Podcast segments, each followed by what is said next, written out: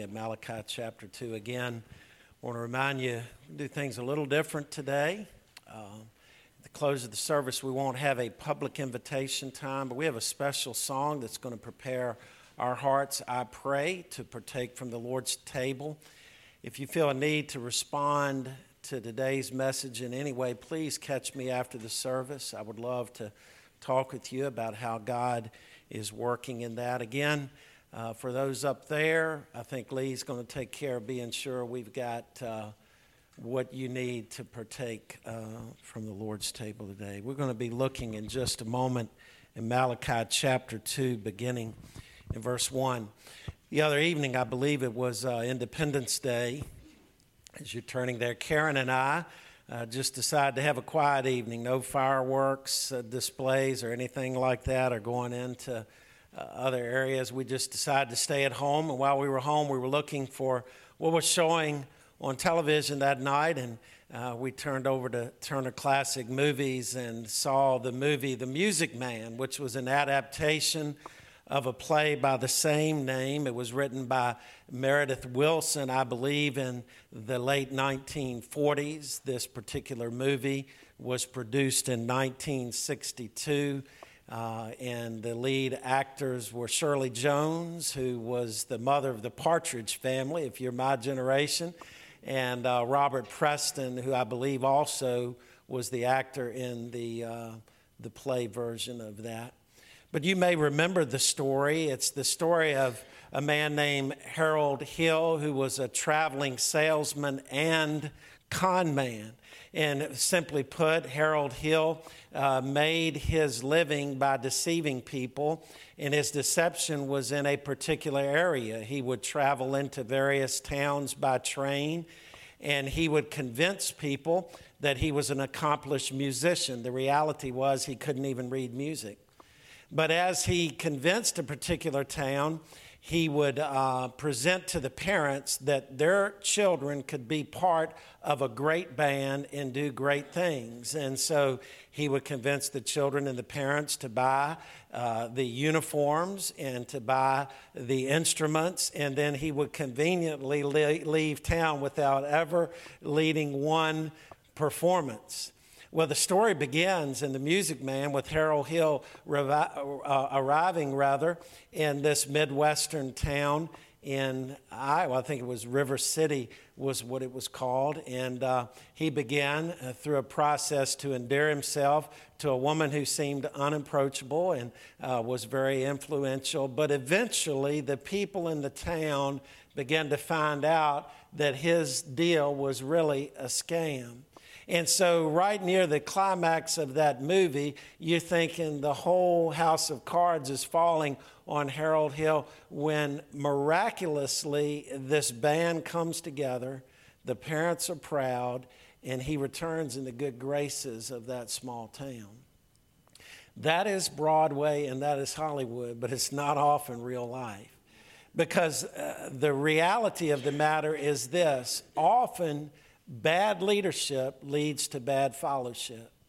When, when, when a leadership is corrupt, usually uh, what results from that's not good. And that's what we see here in Malachi chapter 2. Look with me, beginning in verse 1. Therefore, this decree is for you, priests, that is, the spiritual leaders in that day if you do not listen and if you do not take to heart to honor my name, says the Lord of hosts, I will send a curse among you. I will curse your blessings. In fact, I have already begun to curse them because you're not taking it to heart. Look, I am going to rebuke your descendants, and I will spread animal waste over your faces, the waste from your festival sacrifices, and you'll be taken away with it then you will know that I sent you this decree so that my covenant with Levi may continue, says the Lord of hosts. My covenant with him was one of life and peace, and I gave these to him. It called for reverence, and he revered me and stood in awe of my name. True instruction was in his mouth, and nothing wrong was found on his lips. He walked with me in peace and fairness and turned many from sin. For the lips of a priest should guard knowledge, and people should seek instruction from his mouth, because he is the messenger of the Lord of hosts. You, on the other hand, have turned from the way. You have caused many to stumble by your instruction. You have violated the covenant of Levi, says the Lord of hosts.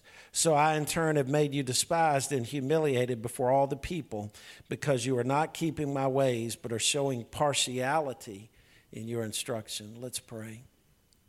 Father, as we open your word today and as we prepare our hearts for this table, I pray, Lord, that we would inspect our lives. Father, that our motives, that our hearts would be pure before you. And Father, that we would acknowledge you as our great and perfect high priest, having offered the perfect sacrifice of your very life. And we pray it in Jesus' name. Amen. Let me remind you, if you've been with us, that this book, this four chapter book in the Old Testament, is known as an oracle. In fact, the second word in the book is the word oracle, which speaks to a burden. And the prophet had a burden because things were not all good uh, in Malachi's day. And among the multiple issues of these people who lived after the return from the exile uh, was this the leadership was poor. The priests were not men of God, they were deficient.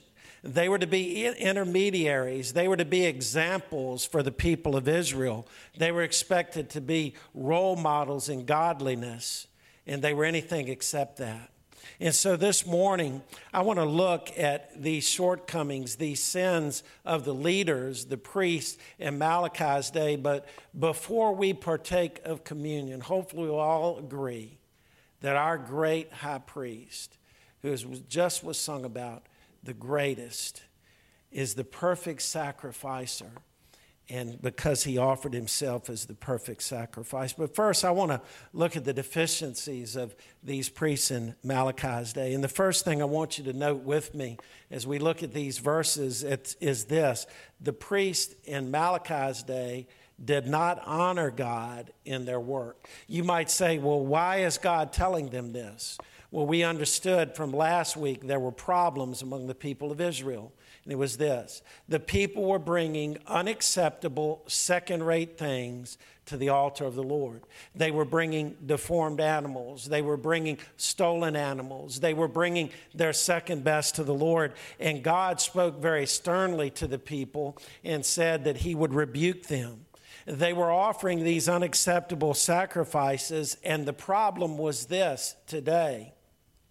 It was the priests who were accepting these sacrifices. They had lowered the standards of the office. Instead of saying, that is a deformed animal, not acceptable, instead of saying, this is your second best and not acceptable, they were just endorsing and rubber stamping these unacceptable sacrifices the people were offering. And so basically, the sacrifice would go in this particular order it would come from the person or the family through to the priest, to the altar, and then understood that that altar and sacrifice would be a pleasing, acceptable aroma unto the Lord. But what was not acceptable was being offered, and the priests were allowing it to happen. And sin was leading to a decline in the priestly office in Malachi's day. You know, sin has that effect in our lives, there's a destructive element to it. It brings us down, it makes us less spiritually. And as we look at these priests in Malachi's day, the priesthood was not always that way. In fact, we see in these very verses, in verses four and five, that God mentions their forefather Levi and that Levi was accepted in God's sight. And while Levi was not perfect, he had many positive attributes. Verse 5 tells us that Levi revered God, that he stood in awe of God. Verse 6 that he had true instruction, that he walked with God, that he walked with integrity, and he turned many uh, from their iniquities. In other words, Levi was a godly man. He was carrying out the duty. If Levi had lived in that day and someone were to bring something unacceptable and try to offer it as something acceptable to God, Levi would have said, No way. He taught the people rightly. And so, as we look at it, we see all of these wonderful things about Levi, but the problem is, over time, the priesthood declined, and the people began to accept what is second best. And so, what was God's answer? It was to repent. And whenever we find sin in our lives, the answer is not to cover it up, not to kick the can down the road, but to repent. Why did God want them to repent? So that God's covenant with Levi would continue. If they did not repent, God would cut their line. Notice what it says in verse 3. He says, I am going to rebuke your descendants. In other words, it was through Levi and through Aaron that the priestly order would come. And what he was saying is, in regard to you, priests of Malachi's day, your descendants will not be able to offer the sacrifices. It's very interesting. He says after that, I will spread, also in verse 3, I will spread animal waste over your faces. Now, we look at that in our culture today and we say that's gross, and it is gross. But what he literally meant then was he would disqualify them from the office of the priesthood. Because if they had uh, uh, the, the, animal waste on their face, they would be considered unclean, thus unacceptable ceremonially to offer the sacrifices. And so God is saying, if you do not repent and adjust your way to my ways, I'll bypass you. I'll keep the covenant with Levi, but it won't be through you. And so we see here that these priests were unfit for service. But I want you to see a second aspect. They failed to instruct the people. Now, you know, the priestly office was very interesting. The prophetic office was to represent God to the people. The prophet would speak the words of God to the people. The priestly office is unique from that.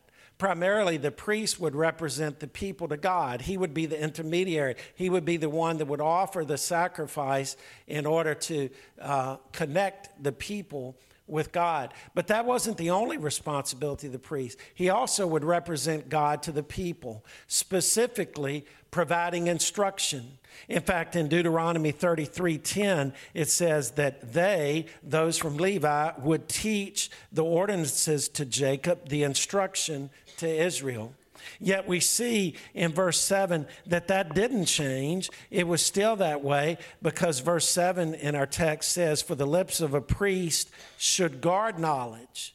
The priests were to define what God's law was, what was acceptable. They were actually to carry forth the truth of the Word of God unaffected by anything.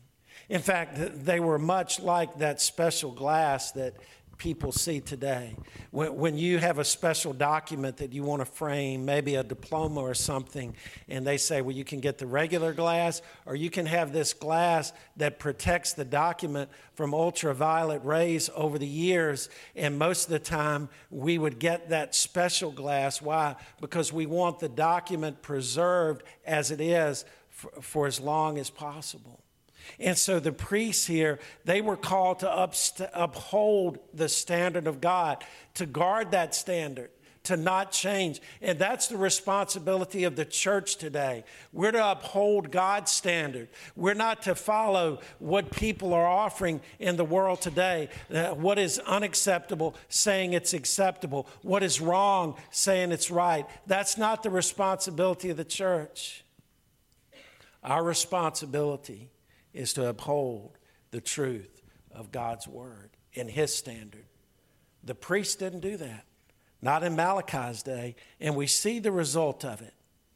The result was this you have caused many to stumble. So the priest couldn't say, Well, it's just my business, I'm doing. No, their disobedience had a rippling effect. And when the church is not being what the church needs to be, we're held responsible for not upholding that standard. Because if a standard is not set, how do people know what to shoot for? And so these priests didn't uphold the standard. And then I want you to see a third thing about the priests.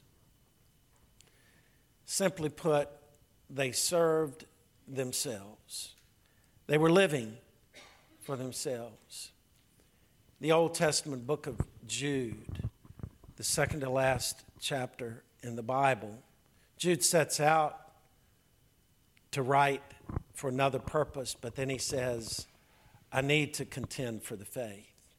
And so he writes against the false teachers, the quote unquote leaders uh, many of which were in his day. And as you go through Jude, and I know our ladies went through that Bible study, and what a great Bible study I'm sure it was back in the spring. But it talked about the various attributes of false teachers. It's like, how can we identify these false teachers? You can go through Jude and you can see the, the, the characteristics so that you know what's counterfeit. But one of the things that describes the leaders that were false in Jude, Jude's day uh, was in verse 12. It says, They're shepherds who feed only themselves. Don't feed the sheep, they feed only themselves. Called to serve God first and then the people. They choose option three they serve themselves. That's what was happening in Malachi's day.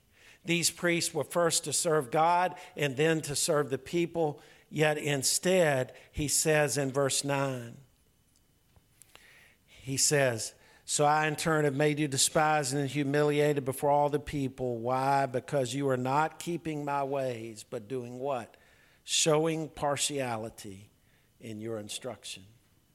So when people were coming through, they weren't upholding the standard of God and letting the chips fall wherever they may. But as each person would come, they would make a judgment, not based on what was right with God, but they would be partial to some. So we know, and it doesn't take long to realize what was happening. They were lowering their standards for people of influence if someone came and they could offer them something on the side, or if they were in a position of influence and the priest could personally gain from allowing what was second best, they were doing that.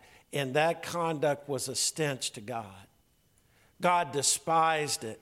They were going through the ritual and their hearts were far from God. What could they do? Repent. And the fact that God is even addressing them in chapter 2 says that it's not too late. He's calling the people to repent. And when sin is in our lives, repentance is the godly response. And if these priests did not repent, God would bypass them, they would be judged. So we see things weren't good in Malachi's day. The leaders weren't leading the people were still following. And just like someone who was a leader leading down the wrong path in the wilderness, that's what was happening. They needed a wake up call, and God was giving it to them.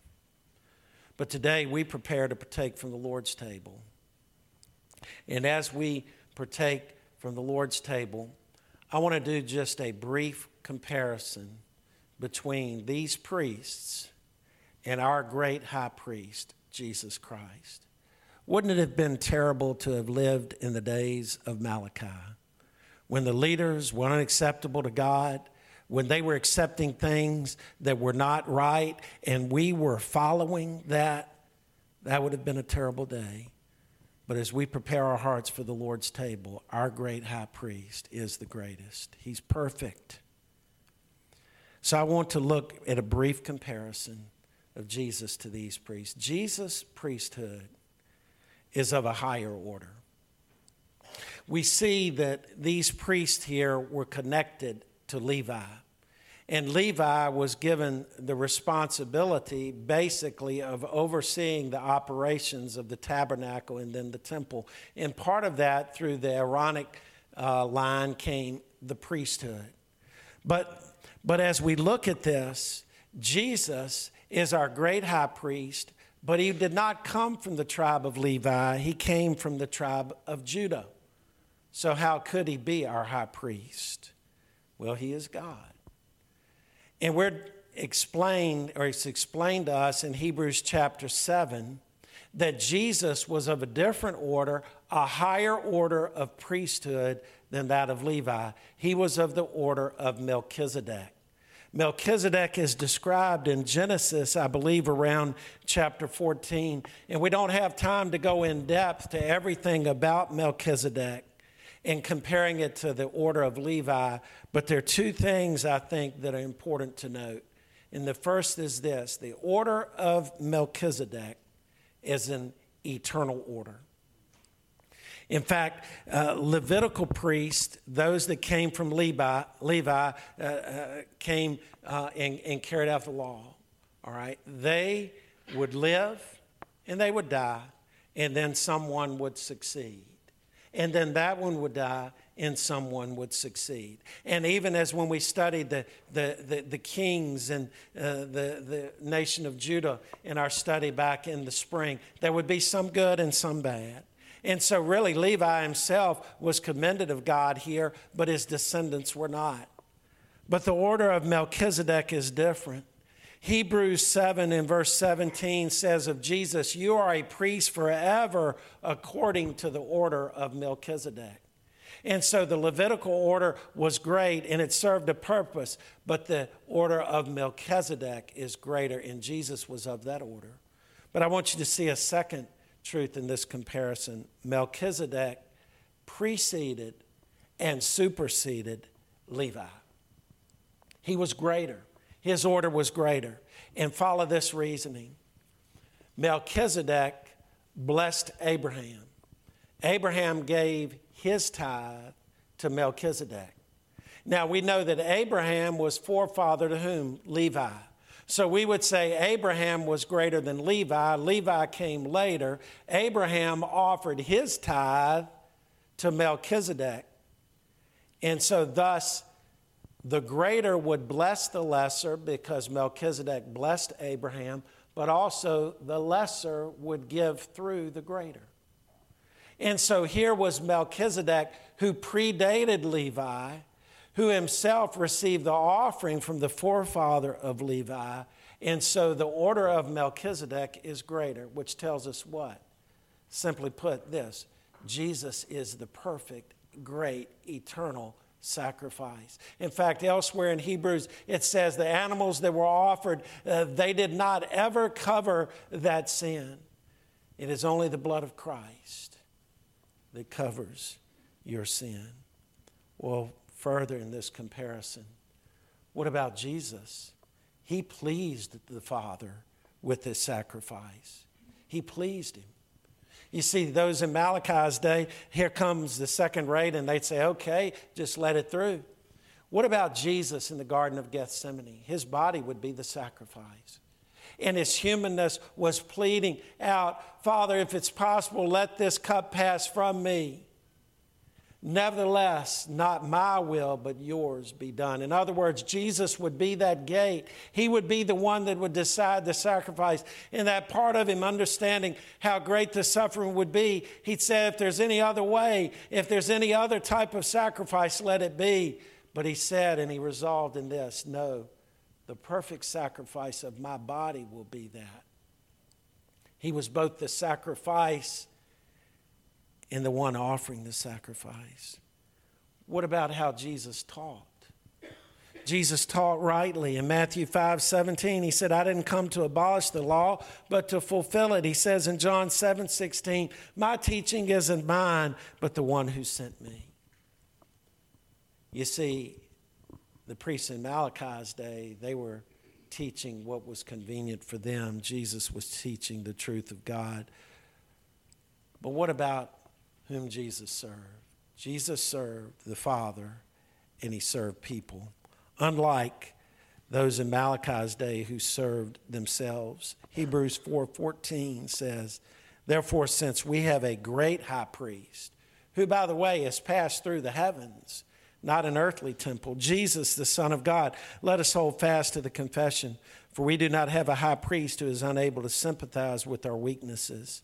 But one who has been tested in every way as we are, yet without sin. Therefore, let us approach the throne of grace with boldness so we may receive mercy and find grace to help at the proper time. So you say, Pastor, why these Old Testament sacrifices? They pointed to a greater sacrifice, the unblemished Son of God. The payment was not in those animals because the scripture says that if they could have paid the price, why would they have been made year after year, day after day, one after the other? They were pointing to the great sacrifice who's Jesus. Aren't you glad that we're living under the priesthood of Jesus, a perfect high priest. Would you bring your life to Him today and say, I give my life as a living sacrifice to you? Would you follow Him and say, Lord Jesus, I want to be a disciple of you?